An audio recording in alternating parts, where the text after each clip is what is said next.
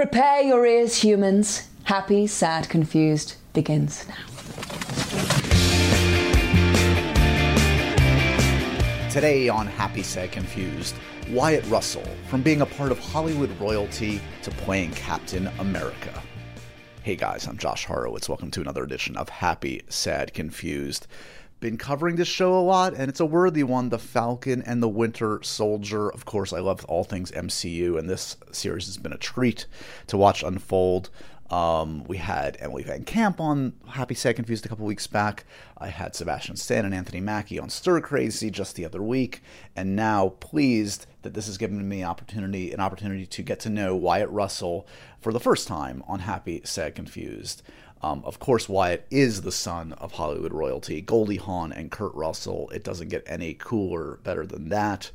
Um, we of course talk a little bit about that, and you know, it's that's a, that's quite a a mantle to live up to as a young actor. Um, and Wyatt certainly was aware of that growing up, not pursuing acting in his early years, instead going in a different direction, really pursuing hockey and being a great hockey player by all accounts. And unfortunately, his career was cut short. Um, in recent years, he's turned to acting and has found success. Um, you know, some some up and up and downs in the early years, but now really seemingly um, finding a groove with Lodge 49, which was his show on AMC for a couple seasons. He started Overlord a couple years back. He was in Everybody Wants Some, directed by Richard Linklater. And as I said, now this is a big opportunity for him and exciting uh, for fans of Wyatt like myself to see him in this context playing the new Captain America. We don't know if we like him yet. I don't know. Some people have said he's he's got a punchable face in that in that costume. We kind of joke about how he looks in the costume in this conversation. Um, but Wyatt's got a, a great attitude about um, his career, about his kind of place in the universe. He's fully aware of the baggage, good and bad, he's had growing up, um, the son of these megawatt uh, movie stars. Um, and I really enjoyed getting to know him in this chat. Uh, briefly uh, chatted with him years ago for 22 Jump Street, and then a couple years back, I saw him when they first announced Falcon and the Winter Soldier at D23, that big like Disney expo they do every few years. Um, but yeah, like I said, this was a good excuse to get to know him a bit. He's a new dad, and um, you know you won't be able to see it obviously because this is just a podcast, but um, he was really pulling double duty on this. His wife was was at the place too, but it's just them. They don't have like help with their new their newborn, so he was scrambling a bit to keep the baby happy and fed, and his wife was, and it was very sweet to watch him in new dad mode. And I, I appreciate Wyatt um, balancing it all for 45 minutes to uh, to chat with me uh, on this silly show, even as he had to, you know, negotiate being a good dad, which he clearly is, and he's clearly very happy. So happy for Wyatt and happy for his career and his personal life. Um, also, should mention we do uh, dip into the comfort movies discussion as always. He decided on a John Hughes movie. He went planes, trains, and automobiles surprisingly, our first John Hughes entry on Happy Sad Confused for the comfort movie category. Uh, you'll learn why Wyatt really loves this one, and um, I, I, don't know. I always find it very illuminating what the uh, actors and filmmakers choose as their comfort films. So uh, I think you guys will enjoy this chat. Um, other things to mention. Let's see. Oh, there's a cool new interview I've got coming up on MTV News. I conducted with Millie Bobby Brown, um, talking about you know, Godzilla versus Kong, but really that's just the tip of the iceberg. This is a, a bit of an in depth discussion uh, about her, again, fascinating circumstances in her young life. She's just 17, but in the last five, six years since bursting on the scene in Stranger Things, um, you know, was she like one of the top, like, 100 most famous people in the world maybe i don't know she's got a bizarre existence and that's a tough road to, to handle for anybody, let alone somebody going through their teen years. Yet, um, I think Millie's doing really great with it, and I'm really excited that she's both making cool new work inside Stranger Things and outside of Stranger Things. She had that big success with Enola Holmes. She's got a couple, more than a couple, a bunch of projects cooking as a producer and as a star. And more importantly, um, you know, seems to understand you know the challenges but also understands like you know she wants to be a teenager she wants to just be a normal kid and um and i i hope we can all give her space to to do that and to live her life and not you know drive these young stars insane with the expectations, the unrealistic expectations we put on them. We should let them let them uh, screw up a little bit in front of us and make bad choices like we all did. Um, it's uh, I can only imagine what it's like to be someone like Millie Bobby Brown at that very pivotal age in this crazy time of social media. But anyway, that conversation's on MTV News. That's dropping any day now, and I, I really enjoyed uh, chatting with Millie as I always do. So look out for that one. Um, not much else to say. Those are the those are the big things. I hope you guys are having a good you know, Passover or Easter, whatever you're celebrating now. I had the opportunity to get together with some of my family that I haven't seen in a while, thanks to, you know, the fact that my mom's vaccinated, I'm vaccinated. Uh, you know, this is this is a nice time that we're starting to open up our worlds a little bit um, and come back to some semblance of normalcy. We're not not there yet. not running into movie theaters quite yet, but um, that time is also coming soon and maybe some travel. You know, I'm, I'm eyeing all of the quote unquote normal things and um, anxious uh, and hopeful that we're all going to be able to get there very soon. So, Anyway, on that optimistic note, uh, I hope you guys enjoyed this chat with Wyatt Russell. Uh, remember to review, rate, and subscribe to Happy Sad Confused. Spread the good word and enjoy me and Wyatt and, and cut him some slack as he tries to negotiate um, taking care of a baby and a baby host like me. Two babies for the price of one. Poor Wyatt. Um, enjoy this chat. How's it going? I, it's going all right, man. I, I appreciate taking the time, especially given, um, yeah, life that must be a little bit different these last few months for you. Congratulations, man. Thank you so much. And yeah, it's like it's it's incredible in every way, and also like you know impossible I, yeah. At the is, same time, so you've summed up parenthood in in a, in twenty seconds right there. Um, yeah. so, um, you know, this is uh, congratulations on the new show. Uh, we we we we haven't talked much. I doubt you would remember, but I I think I talked to you for Twenty Two Jump Street of all things way back when.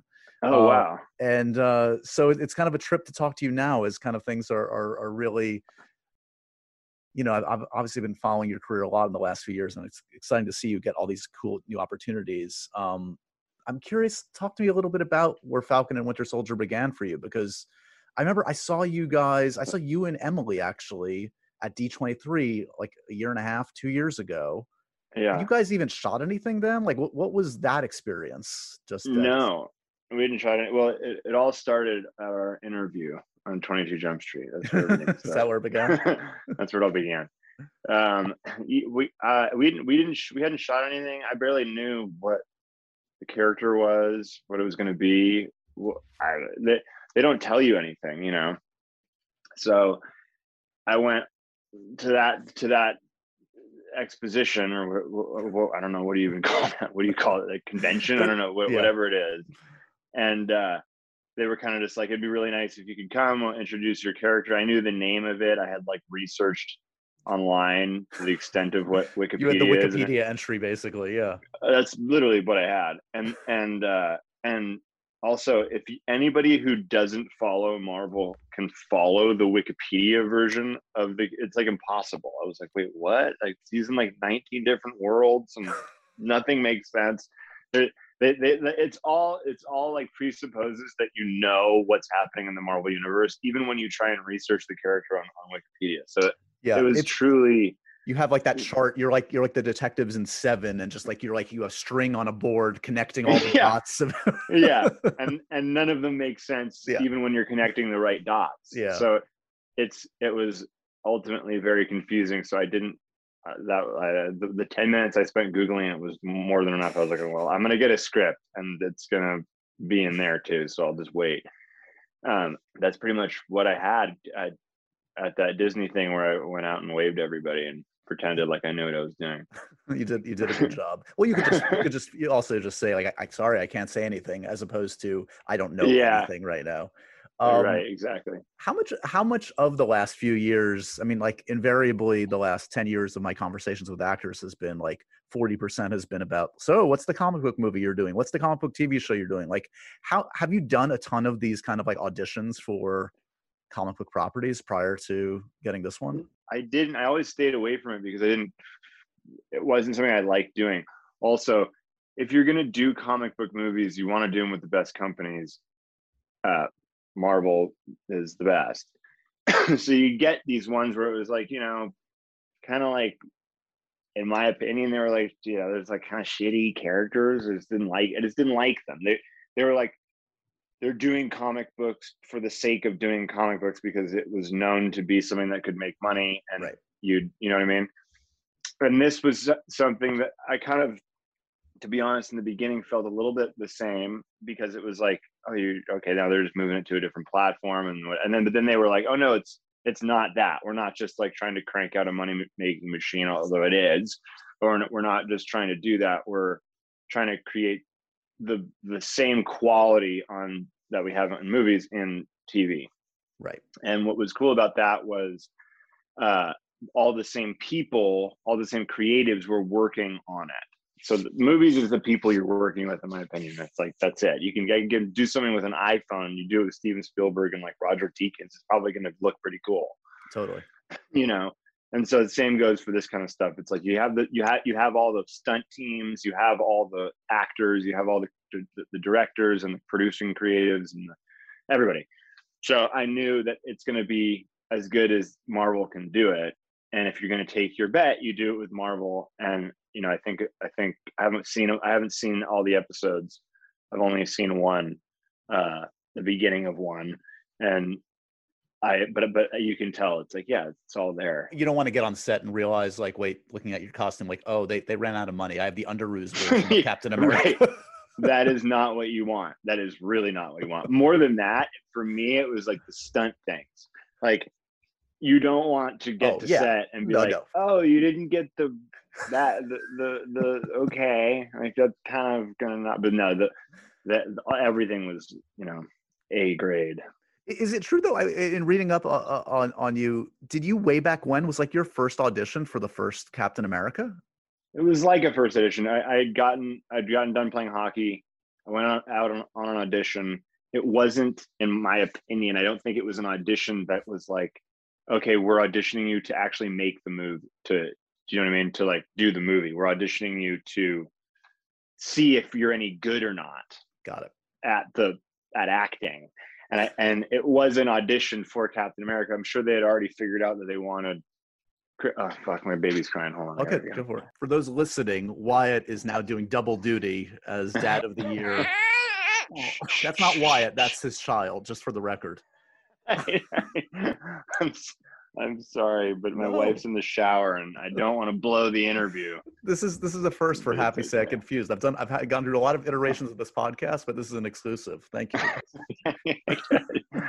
And now technically, I was just gonna say, I've had your dad on the podcast. Now technically, Oh, I've, had, cool. I've had three generations of your family on the podcast now. Thanks. To oh, what baby. was the? Oh, yeah, right, right, right. I was just say, did you interview my grandfather? And I'm like, I know, I'm holding my child. we were talking about uh, oh yeah your initial somewhat kind of sort of audition for the original cap so you feel like they were just kind of seeing if you had chops and, yeah, I think that it was more like, can this guy act? Is he? Is he like? Is he good at all? Should I bring him back on other stuff? Is sort of you what it How- in your- was. in your own mind how did you do on that initial one I think I was okay. I mean, honestly, what I it was I j- literally just got done playing hockey ten days ago, or maybe like maybe maybe th- three weeks ago, and I had gone to Egypt with my friend with my hockey friends in Sharm el Sheikh, and I had contacted my agent, who had contacted me maybe a year before he'd seen me in a movie that I did for a friend uh, f- uh, for a friend as a favor right and and it was like, does that guy have representation type thing? It was this movie called High School. Like, no, but I'm a hockey player and maybe I'll do commercials. Well, we don't really do commercials. And I was like, okay, well, I'm I'm done. This is my life. This is not what I do, but thanks for the interest. right A year later, I call him and I'm like, I'm hurt. I've you know, I don't know what I'm gonna do. Does that offer still stand? And he's like, yeah, basically here, you, you know, you go and you can read for people. Uh, they're going to be interested in if you're any good or not. And you know, no one knows. So I had a couple things that I had done that I had I could put a reel together. Right. just for fun for friends that were like you know semi-professional things where they'd shot on a camera that looked good. And like I got to play like this doubting Tom a da- version of modern day doubting Thomas, which was kind of funny and it like kind of worked and it was you know, it was like fun to do. And so I got to put a couple things together to show casting directors before I walked in the door. And uh so she she had seen some stuff and said, "Yeah, bring him in. He might be right. Who knows?" And for me, it was like, okay, I just come from live pro sports. It's a very different feeling than walking into an audition room with like one person where you where you got like two or three chances to get it right. And I just didn't feel the the pressure of which I would come to feel later on. But that first one, when you're like, I don't know, to sit here and read the lines.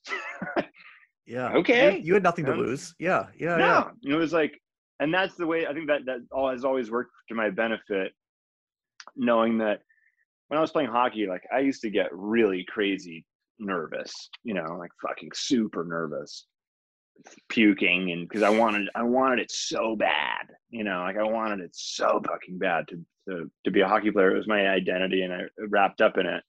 So when I didn't have him, I'm doing an interview with him. He was crying, so I went and got him. Mhm. This is Josh. Josh, this is Meredith.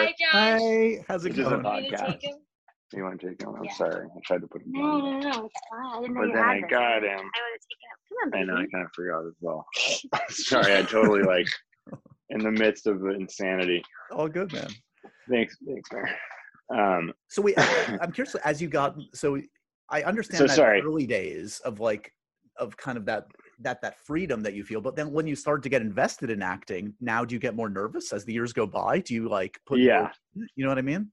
yeah, that was that was what I learned playing sports was oh don't you can't want anything too bad. You just can't. You get you got to go in and you got to give it the best. Close the door. You can hear the baby crying. Um, you got to do the best that you can, but you can't like your life simultaneously has to depend on it. Yeah. But also it has to not matter at all. You know, like you have to see the bigger picture always. And it was always difficult for me to see the bigger picture with hockey because my identity was so wrapped up in it. It was like, well, if I'm not this, then what am I? You know, I'm, and I'm just like these people's son. You know, that was sort of how it always played out for me. Um, and and w- once I had sort of conquered that in hockey, I played professional hockey. I got to a point where I'm like, oh no, you just work your hardest for you. It doesn't. You don't give a fuck what anybody else thinks. Sorry Yeah. you do the best that you can but if if i'm waking up every day and going like no i, I know where my sixth gear is because i found it and uh and that's that's how i am going to get to where i want to go in my life then when i transitioned to film and tv i did it where it was like well i'm not doing this for you like i'm not doing this for anybody else but me now like i don't give a fuck what a casting director thinks i don't care what i'm just going to do it for me if you like it then you're going to like it if you don't like it then you're not going to like it but I'm not going to live in this world anymore of, you know, oh please, can I? I hope that you know. Do you enjoy the things that I'm bringing you? It's like the, the, the that that day was over, and it's like that's very hard for people to get to. And there's a lot of people, even when it was said to me when I, when I was playing hockey, they'd give me that advice and be like, "Don't worry about it so much." I'm like, "Hard, easy for you to say." Right. It's like, well, dude, if you don't get there, I'm sorry, I can't, I can't, can't help you.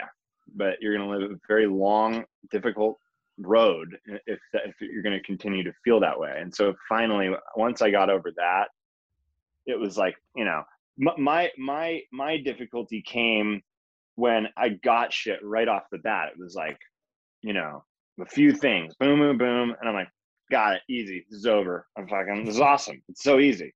And then a year and a half went by, and it was like a desert. There was nothing. It was like horrible. This is after after the aforementioned Jump Street. So you have a couple roles out right off the bat. No, no, no. This is before Jump Street. Before Jump Street. Okay, got it. Yeah, yeah. This is before Jump Street. So I had gotten like Cowboys and Aliens, Right. and I got like a Law and Order, and I got like these things that you get, you know, like Everybody knows once They- you get one Law and Order, you're all set. one Law and. Order, you're fucking made.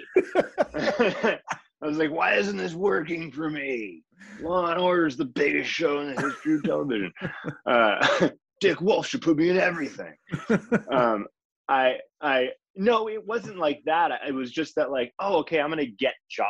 Yeah, right. I'm on the like path. people Yeah. like what I'm doing. I guess I I I I have no idea what I'm doing that they like, but I'm getting the job, so that's good. And uh, try to keep getting the jobs, and and so I I went up. Yeah, I guess it must have been a year and a half before I met this director named Jim Mickle. And as I was going into that, I was I was like I was realizing I had fallen back into the into a, a rut of trying to now be something for somebody because you, get affected by the business. That everybody's that you start listening to everybody's advice. You start listening to all the other poisonous shit that enters your mind. And you know, you you want to be you you want to do great things. You want to make great art. You start to realize what kind of artist maybe you want to be, whether that you consider yourself an artist or not.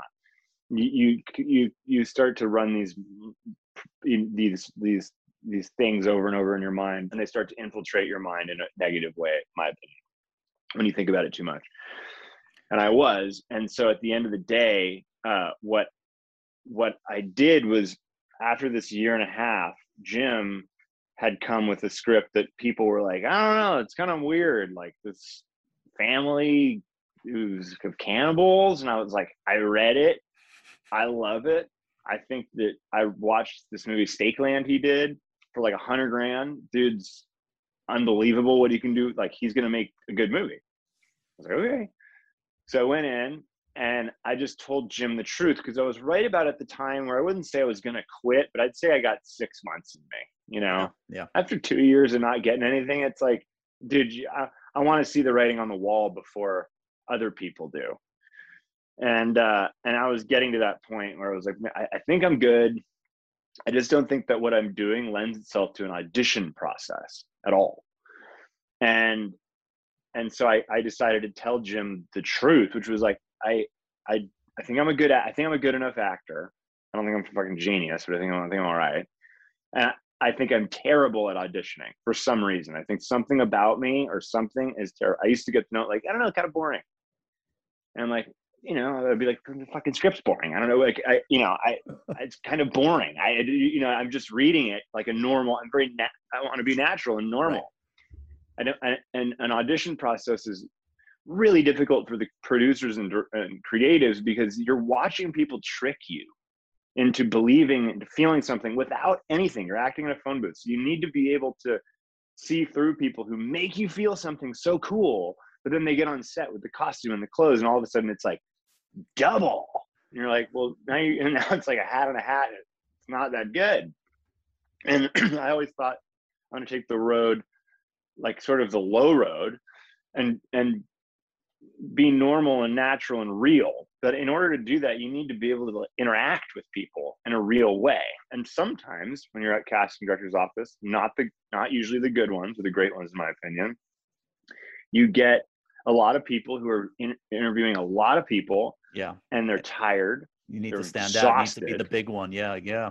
Yeah. you know and like you got someone reading with you on the other side and they're not you know looking up and they're just reading off the page and it's like well how am i i now you're just asking me to do a preconceived version of what i've been living with for a week and a half in my head which is weird and horrible.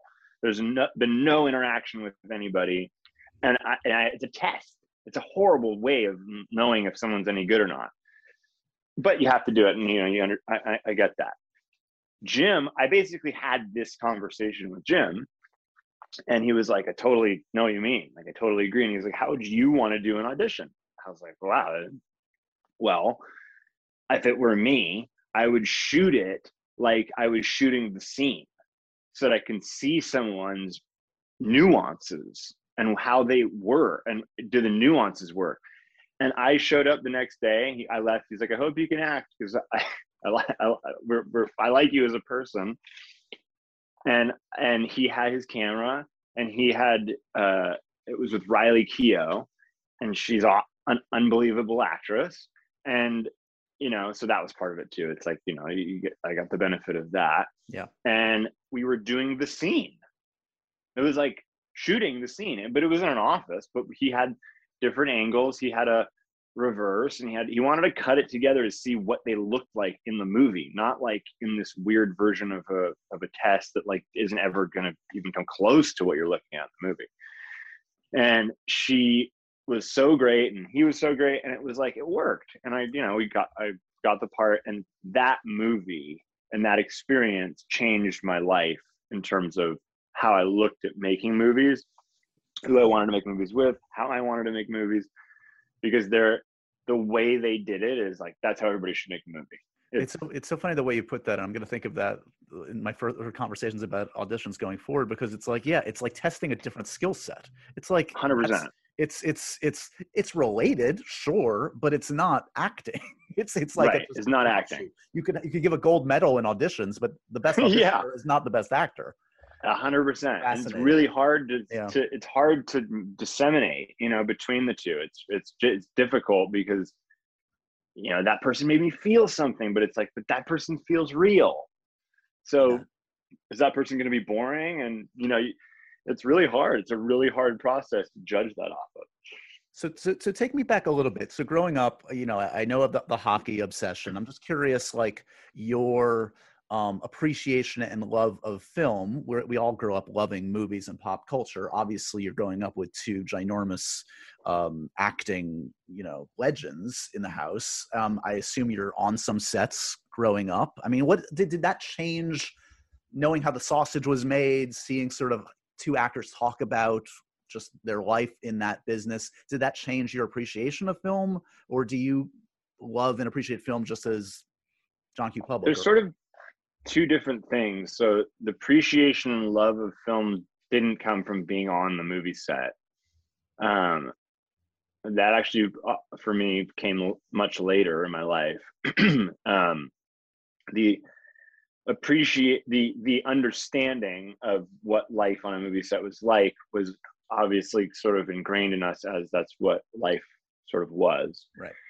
It's just a workplace. It's a very fun workplace. It's a circus it was much more of a circus atmosphere in the in the 80s and 90s than it is now it's very corporate and professional now right. in, in ways that it probably wasn't back then, good and bad, in my opinion. Um, and and what it was was I, I remember it's the same kind of thing where I, went I went to a Washington Capitals camp when I was 17, and I remember seeing Chris Bourque, who's Ray Bourque's son, and Ray Bourque's obviously one of the best defensemen to ever play the, the game and Chris Bourque, he was he was short. He was not big. he wasn't like what you'd look at and just go, "Oh, hockey player." And but the way he carried himself in the locker room was one of I I belong here, not because I'm I'm elitist or I'm I'm delusional and my dad was Ray Bourque and all that. But just I grew up in this locker room. I, right. I it's I know where everything is. I walk around like I've been here a million times because I have. Nothing bothers me.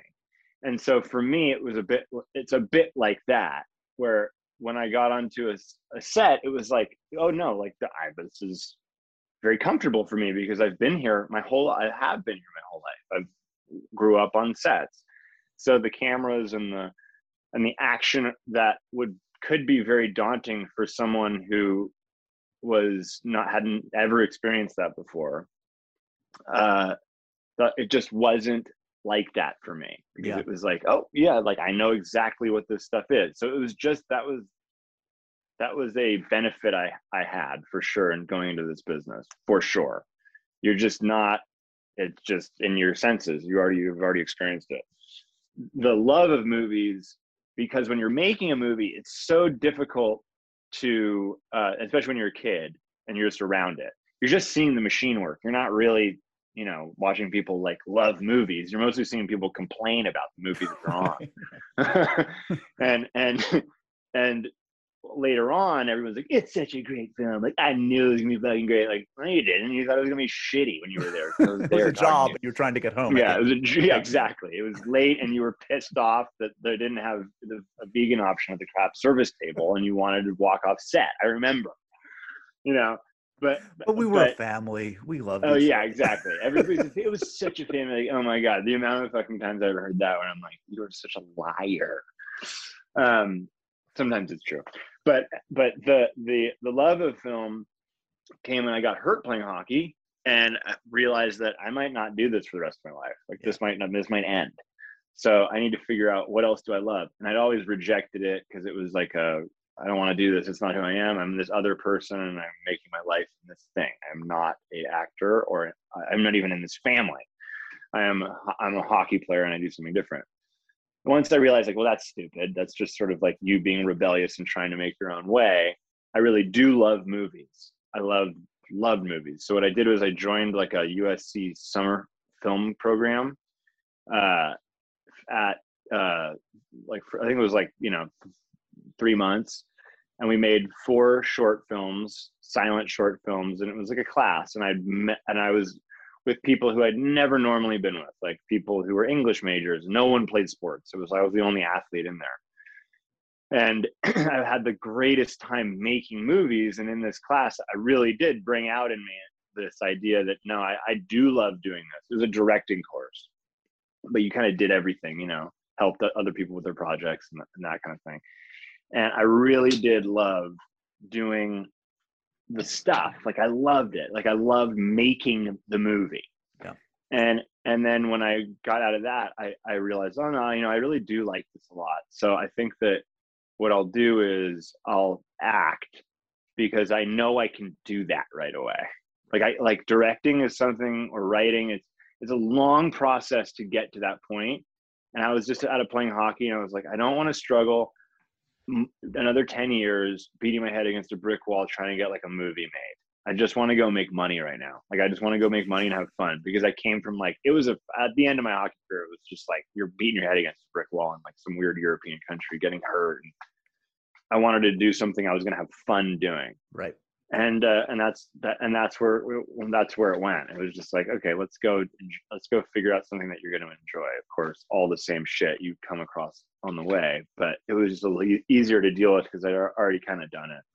What about the your dad and mom and your dad for for dudes of a certain age including myself your dad stands as like his avatar like he like there are a handful of roles yeah. he played you know growing up Jack Burton, Snake Plissken. Like these are these are like I literally at my office have a Big Trouble in Little China you know poster hanging over my desk. Um, yeah. Do those roles hold different or same meaning for you, or is it hard to enjoy the thing and escape from they New York? Probably are, yeah. They probably are different. For, they probably hold different meaning than other people. I like. I love those movies, but but what I love about them is I love that my, that what it was was my dad doing things that he loved to do. He did not do them because they were going to be hits. They weren't hits. Big yeah. Trouble in Little China was a bomb. The thing was a bomb. They they weren't hits, but what they were were creatively super interesting worlds, which he wanted to be a part of bringing to, to life. That that was exciting for him, and it was fun for him, and it was challenging and it was critical thinking problem solving type things for him. He never did things just because. Yeah. And that was one of the things i think that's probably the biggest thing i've taken away from from his career and my mom's career both of them is like they didn't do things just because. They did things because they saw potential in them to be good. Right. And what makes him this sort of like and, and i love seeing it because it's this you know my dad's a very humble person uh, when it comes to. I mean, he's humble and he's not, but in in different ways that you you you'd know. He's he's he's he's the the greatest guy in the world. He's totally like my hero. He's he's all that stuff, right? But the movie aspect, it's fun just to see my dad laugh. My he's I think he's fucking hilarious. And Used Cars is probably my favorite movie. Great one yep. of his. Yep.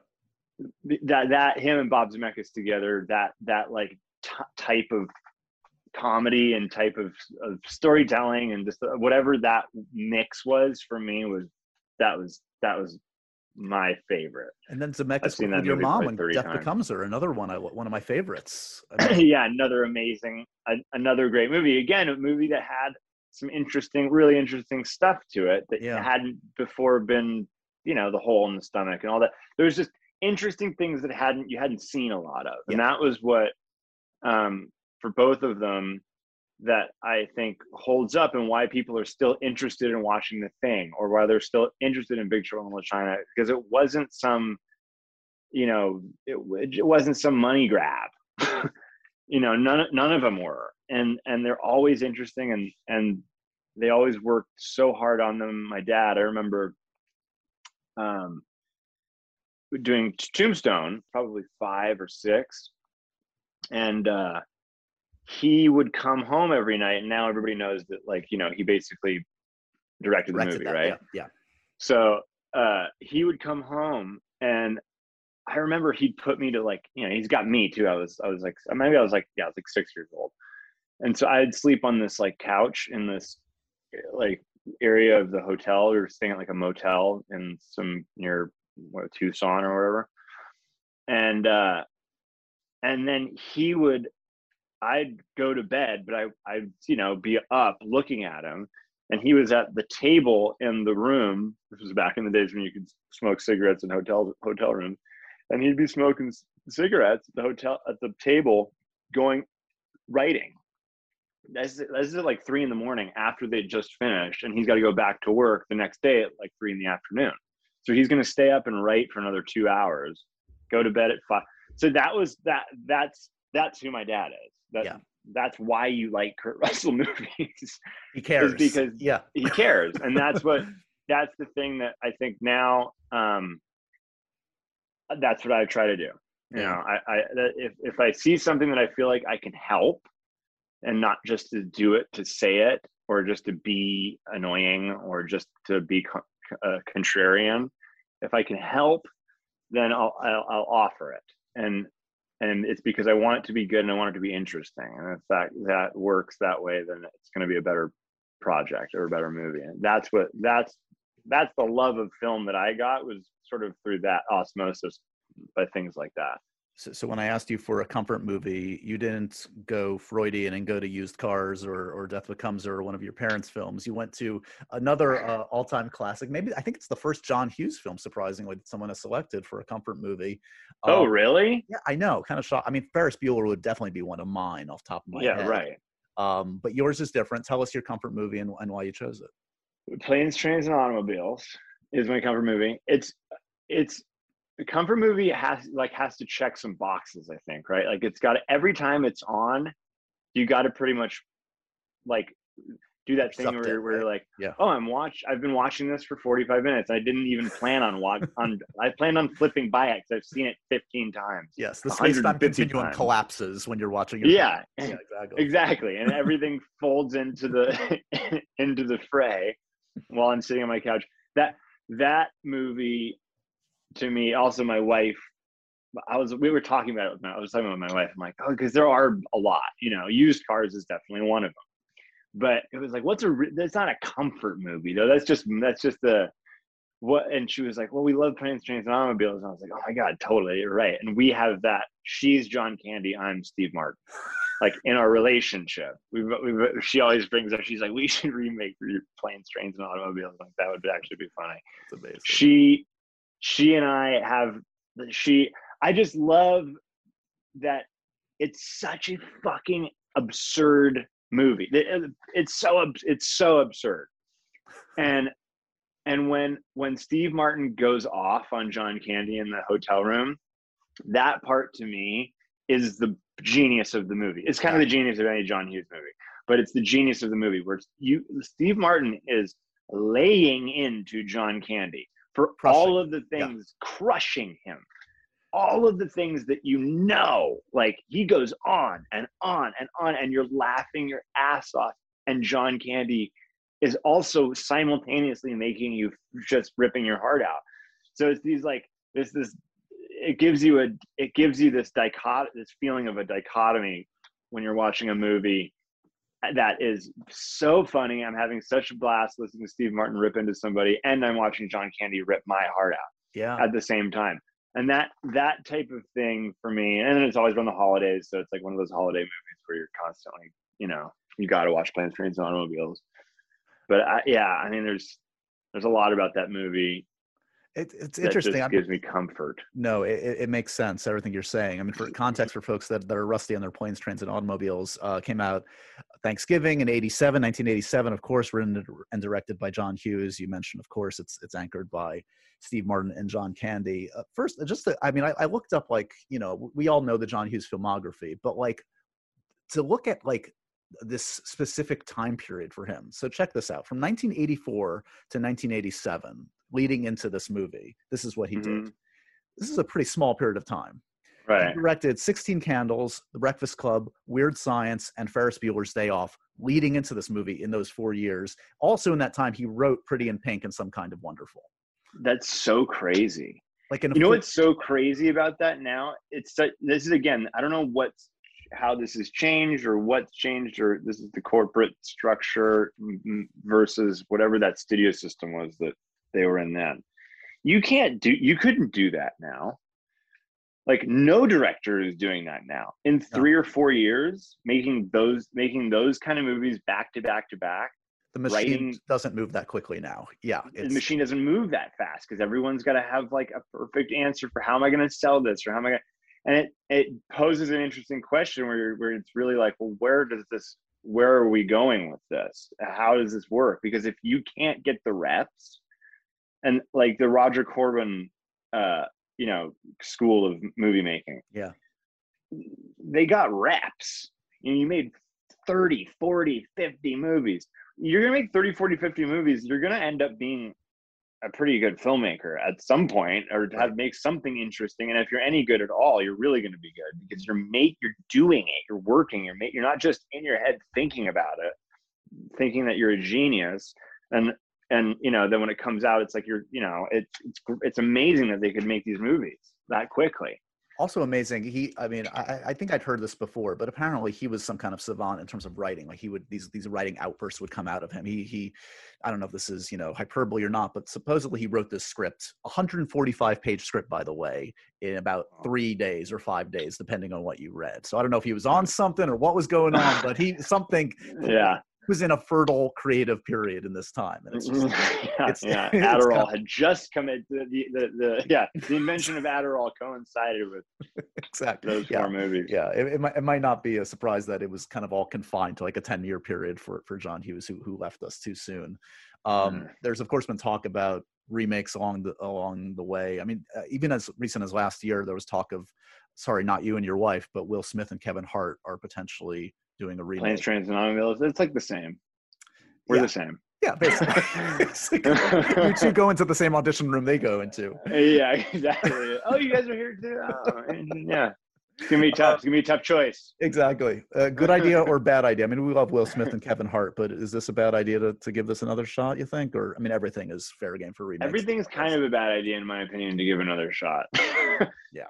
But you know, it's like no. Look, is it a good idea for a company to make money, and could it be funny? Like, yes, of course it could be. But it's never. If you're ever gonna go to that movie thinking like, I'm gonna have the same feeling like I had when John Candy and Steve Martin. It's like that's not. That's totally. You're in totally different time periods, different worlds. Yeah. I'd rather them see personally. I'd rather see a planes, trains, and automobiles type movie Exactly. Yeah. starring Will Smith and Kevin Hart. I want to do something. Show, show me something different. I, just a plot that's somewhat.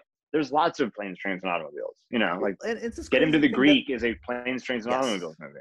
yes. But eh, but you know, there's tons of them. But but when they remake, they take these like big pieces of IP because they know they can they can sell them. It's like I don't know. Okay, fine. It's gonna be. No one's gonna remember it. But exactly. That's the weird thing is like it probably works in the room to sell it and to get it going, but in in reality, it's like old people like you and me that care, but like 15 and 20 year olds frankly don't, don't, care. they don't care.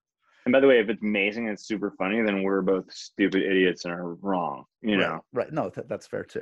so it's like so it's like hey if you go make a great movie it doesn't matter what you do you can go make remake citizen kane if it's fucking amazing then it's Yeah. amazing you know it's like go give it your best shot. do, do you do you wrestle with it and it seems like you have a good attitude about the whole thing in terms of like you were obviously very cognizant of the the odd circumstances in which you you were born i mean we're all we all we're you know odd circumstances but yours are, is a little bit more of a public one but i guess in terms of wrestling with your acting choices like i would think there are impulses for casting directors to put you in the kinds Oh of yeah, all the time. associated with your dad do you feel like a, a, a you know an impulse to go in another direction or are you now like enough into your career where you can kind of do the kurt russell type of performance if there is one in a you know what i mean like eh, that must, yeah, I think this is how just stupid the whole business is. Or the, I don't want to say that. I mean, it's it's. I mean, I guess I I guess I did. So do.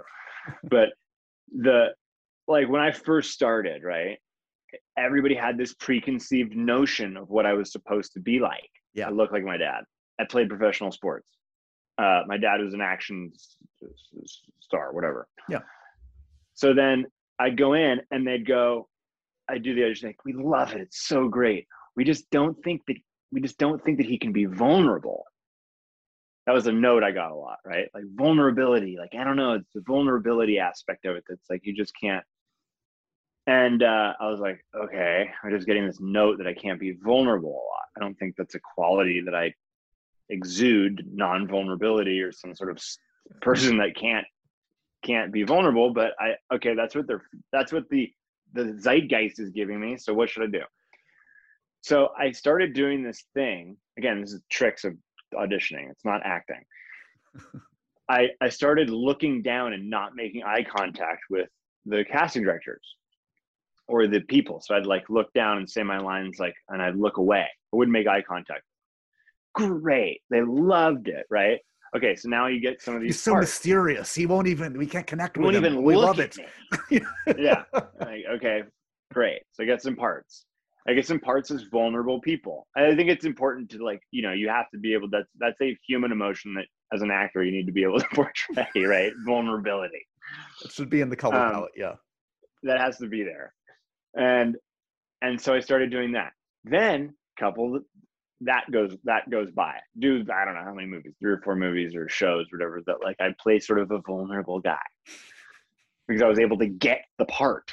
Then then I come back to do the stuff that I wasn't right for because or that I wasn't getting because I was whatever. And they're they're going, Yeah, just I don't know if you can, you know, get it. Like he's like the the vulnerability, it's just kind of too much. Like I don't know if you can like get it to the point where I'm like, what the fuck? Like these people are all crazy. They're all like have preconceived notions of what I'm supposed to be. Everything's their brains are all jumbled because they think they already know me. And and they don't. They have no idea. Also, I don't have like Instagram. I wasn't a public person. I'm not a public person. I'm just and I always wanted to just be an actor. I liked falling into different things and people I love when people are like, You're that guy from holy shit, I didn't know that. That that's what's fun. So that part of it did weirdly work against me and then work for me in certain like it works for you where you get to go in the room then it works against you and they're like but you're supposed to be like this and you're like but i'm fucking not like that so I, I don't know how to change it for you unless you unless i get a part and then you can see me as whatever you want to see me as after you think that i'm like the person that i am in the movie you idiot. You know like that's that's like what it was for for a while. And i and and it, i don't mean to be like me you know i don't want to be like that. I'm very grateful for everything that i've been able to get. But at times you're like how can you how can you be so you know whatever? So um that that aspect of it was you know a little bit frustrating and then I got to the point where I had done enough good stuff and enough people had said like, "Oh, we really liked you in this," or "Lodge 49 was a really different show." I had done enough different things that were of my Right. sensibility. You know, Lodge 49 is very me. Like that's very my sensibility. It's not me as a person at all. I'm not dud, but the way Jim Gavin wrote, yeah hmm the way he the way he he he interacts characters the worlds he creates that's very my sensibility it was very unique i'd never seen another show on tv like it and i'll I stand by that now it's one of the it's, uh, i'm so proud of it because it was I read it and I was like, no one's putting this on TV, and then they did, and it was I got to do it. I felt so lucky. Um, and so at this point now, I'm just kind of like I'm 30, 34 years old, almost 35. You know, it's one of the benefits of having kids. It's like I don't give a fuck what you think at this point. like I really don't care. I'm just gonna do the best that I can with the things that I like doing. If you think that I'm like my dad, it's like great. He's a great actor. Thank you. and and uh but yeah, you just you keep doing it and keep plugging down the road and things kind of like pan out as they pan out, you know. I don't try to force somebody's opinion of what I'm supposed to be like. So, so, so let's let's put a bow on this, becoming full circle on Falcon and Winter Soldier. Uh, we, as we speak, um, second episode about to drop. Uh, we saw a little bit of a tease. I saw your chin peeking out of a Captain America costume. That's about it. The yeah. there was the fucking best shit. I don't have Twitter or anything like that, but I have friends. Obviously, my friend, a bunch of friends do. And one of my friends sent me a picture of. Uh, you've got to have if you've if you've look if you have Twitter and looked it up, you probably would have seen it. Uh, it's a picture of of uh, me and the in the helmet, and the helmet was always this thing, and I was like, I fucking kind of hate the helmet. You know, like it's like I just it's like ah god, I gotta act with this thing on, and it seems awkward, and you know you're trying to, and then and then and then you get used to it as as you get in, but. I came out with that helmet on, and you're trying to be the guy and do everything. And it's like, okay, cut. End of the day, and I go home. You think, God, do I look fucking stupid? Like, what do I look like? I don't want to look at myself in the mirror because I think I look stupid. So, and and someone on Twitter, a genius, some fucking genius on Twitter, linked that photo of me in the Captain America helmet with the guy, the old man from Up, wearing the Captain America helmet, and it is unbelievable. It is so spot on.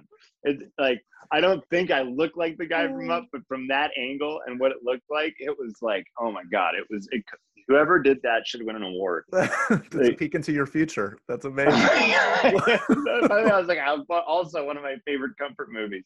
Perfect. Um, you don't cry in the first 20 minutes of that movie. You yeah, have you have, no, soul. You have no soul, exactly. so, so um, what what's to come what te- tease me a little bit on what's to come for your character. I mean you can't make a falcon and winter soldier show with a new captain america without some some conflict and some action. So uh, you mentioned the stunts you mentioned the scale.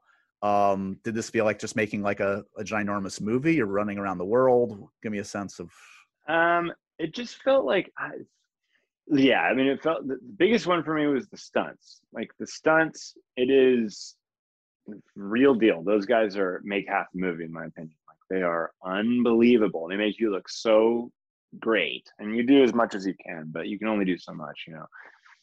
Uh, that was the first time I'd ever really done anything on that scale. So that was the scale of things that was I was not used to.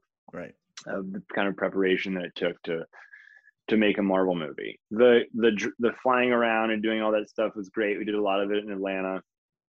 Uh, shut down for the for the pandemic. Went went to Prague um, it was it was uh, it was great that way, but it wasn't um, anything out of the out of the ordinary. The, the thing that really stood out to me was the stunt performers and how unbelievable they were. I mean, really incredible. So, are you excited to see sort of how cool you look in the in the finished product of uh, when you're running around with a shield and doing yeah. God knows what? I don't know. I mean, I don't know if I'm gonna. I, I, I am torn on watching it. To be honest, I, I I, I don't. I had a bad experience a little while ago just watching myself. Where I used to be okay with it, and then something happened. I was like, "Fuck!" It's like so, so self-loathing. Oh no! Came in not on, not on Lodge 49. Thing. Was it a, just a no, no, no, performance? No, just like a different. No, it was just, yeah, it was yeah, it was just yeah. I, it was something I just didn't. I was. I realized while I was watching it, I'm like, this isn't good for me. Like I, yeah, I'm not learning anything about myself. I'm not learning what I should do or what I shouldn't do. Like one, this is not what this isn't helping me. And and so I don't know if uh I'm gonna well, I'll just take people's opinion because it's honestly better than my opinion. It's I've realized that. I'm like, well, if if everybody likes it, then it's probably good. If everybody doesn't like it, then it's probably bad. Wait, I thought I thought if we learn nothing else from this, this is all it's all for yourself. Don't please others. That's what I mean. You're a walking contradiction. Wyatt. No, that's what I no. What I mean is that I don't want to have to. I don't even want to have to judge myself. I just want to go do it. And if everybody thinks it's bad, then I guess it was bad. I, if everybody thinks it was good, then I guess it was good. I mean, it doesn't. It shouldn't have any bearing on how I feel about what I do. That's what I. That's what I mean. see. it's like, and, and all of the time I spend watching myself, you start. You can't help but judge yourself. If you don't judge yourself, then I think you're a robot. You know, it's like and I thought I- I'm pretty good at not judging myself too harshly and trying to see the bigger picture of what the, mov- if the movie was good or all that kind of stuff if it worked out. Um, I'll probably end up watching it, you know, but it's like. like after that like five minute like monologue, you're like, eh, but- right, like, yeah, fuck it. I'm gonna go watch it right now.